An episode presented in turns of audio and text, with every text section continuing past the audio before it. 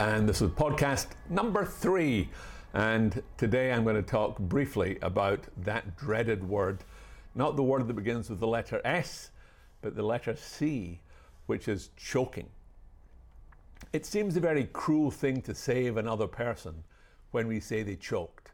It's as though they lack some ability to be strong under pressure and are therefore weak in some way that we like to imagine we're not.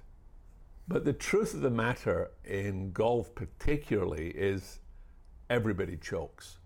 I mean, it's just at what point you choke.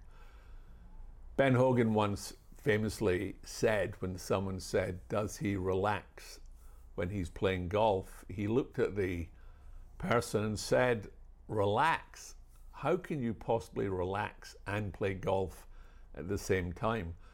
Now, for the amateur golfers, such as most of uh, us are, golf is a game we play for fun, yet we seem to do everything in our power to make it anything but fun. What we tend to do so often is we put ourselves under extraordinary pressure to play better than we're actually capable of playing and then get annoyed at ourselves when we don't play that well and then when we have a shot, which is a pressure shot, be it a six foot putt or a chip over a bunker or a, a drive over water or whatever that shot may be, especially at a critical part of the game, our lack of confidence and our fear factor, which is directly uh, coordinated to the amount of adrenaline coursing through our bodies, make us get tight, swing fast, get off balance, lose feel, call it what you want, but we choke.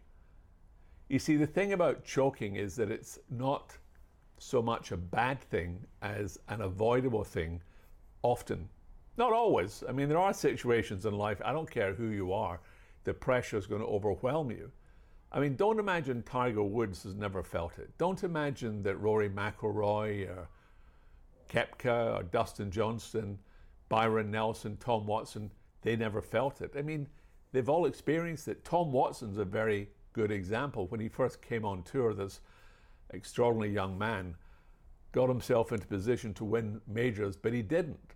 And he was branded a choker by the media, which is a very unkind title to be given. But when his time came and he went head to head with Jack Nicklaus, he didn't crack coming down the stretch at Turnberry, one of the most famous duels of all time in a major championship. In the 72nd hole, he hit a seven iron to about two and a half feet for a birdie, just a phenomenal shot. Tom Watson said, You have to learn to lose before you can learn to win. And I think the way we develop um, our mental strength is to learn from our failures, but not to identify with our failures. From my experience with mental conditioning, the single most powerful tool to help you reduce the number of times you're going to choke is powerful, creative, guided visualization. And this is something I'd work with my clients and I have available as well. It is simply visualizing and imagining a stressful situation in your mind, seeing it going forward without hitch, creating, for want of a better expression, a false memory of success under pressure.